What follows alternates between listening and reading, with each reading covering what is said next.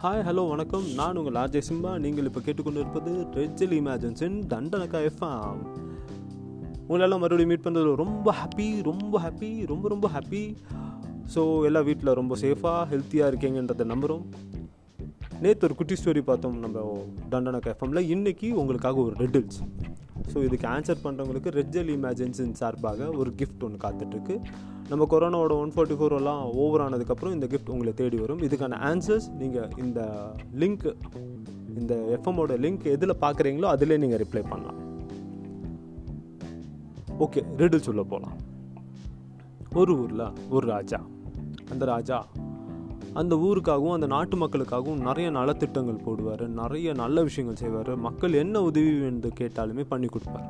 மக்களுக்கும் ராஜாவுக்கும் அவ்வளோ ஒரு பாண்டிங்கில் இருக்காங்க. மக்களும் அதே மாதிரி ராஜா மேலே ரொம்ப பற்று அன்பு கொண்டவங்க.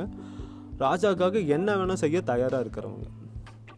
ஸோ ஒரு நாள் ராஜா என்ன பண்ணுறாரு அவரோட குதிரையை எடுத்துகிட்டு சரி நாட்டை சுற்றி பார்க்க போகலாமே அப்படின்னு சொல்லிட்டு நாட்டை சுற்றி பார்க்க கிளம்பிட்டார்.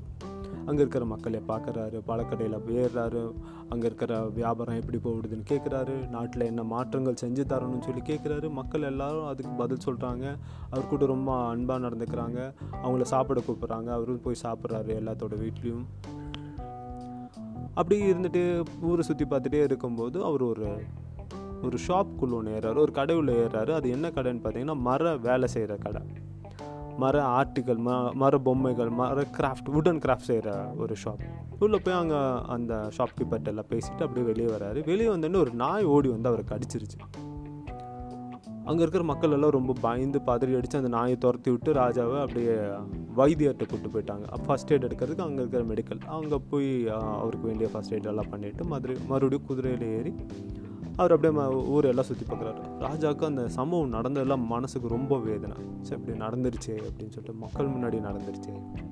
மக்களில் நம்மளை என்ன நினைப்பாங்க அப்படின்னு சொல்லிட்டு ரொம்ப மனசுக்கு ஒரு ஃப்ரஸ்ட்ரேஷன் மாதிரி ஆயிடுச்சு அந்த சம்பவம். எல்லாம் முடிச்சுட்டு ராஜா அப்படி கோட்டைக்கு போகிறாரு அவரோட கிங்டம் உள்ள போனதுக்கப்புறம் மந்திரி கூப்பிட்றாரு. மந்திரி வாங்க மந்திரி. இப்படி ஒரு சம்பவம் நடந்துச்சு இல்லைங்களா? அதனால அந்த நாயை நீங்கள் கொன்றுங்க. ஸோ இந்த நாயை நீங்கள் கொண்டுட்டு வாங்க.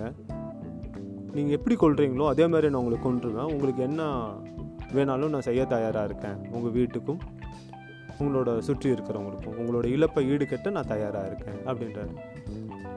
மந்திரியும் போய் சரிங்க ராஜா அப்படின்னு சொல்லிட்டு மந்திரியும் கிளம்பி போய் அந்த நாயை கொண்டுட்டு வந்துட்டார். வந்து ராஜாட்ட சொல்கிறாரு ராஜா அந்த நாயை கொண்டுட்டேன் ராஜா கேட்குறாரு எப்படி மந்திரி கொன்னீங்க நீங்கள் மந்திரியும் அந்த கொன்ன விஷயத்த சொல்கிறாரு சரிங்க மந்திரி நீங்கள் போய்க்கோங்க. உங்களுக்கு தேவையானது நான் கொடுத்துறேன் அப்படின்னு ராஜா மந்திரியை கொல்லவே இல்லை அப்படியே அனுப்பிச்சி விட்டுட்டாரு. அப்போ அந்த மந்திரி அந்த நாயை எப்படி கொண்டிருப்பார் அதுதான் அந்த ரெடில்ஸோட சீக்ரெட் அந்த சீக்ரெட்டை நீங்கள் ரிலீவ் பண்ணிட்டீங்க அப்படின்னா ரெஜல் இமேஜின்ஸ்னு ஒரு கிஃப்ட் உங்களுக்காக காத்துட்ருக்கு. உங்களெல்லாம் இன்றைக்கும் இந்த தண்டனை கஃபம் மூலயமா உங்களை சந்திச்சதில் ரொம்ப ஹாப்பி மீண்டும் நாளை சந்திப்போம். தேங்க்யூ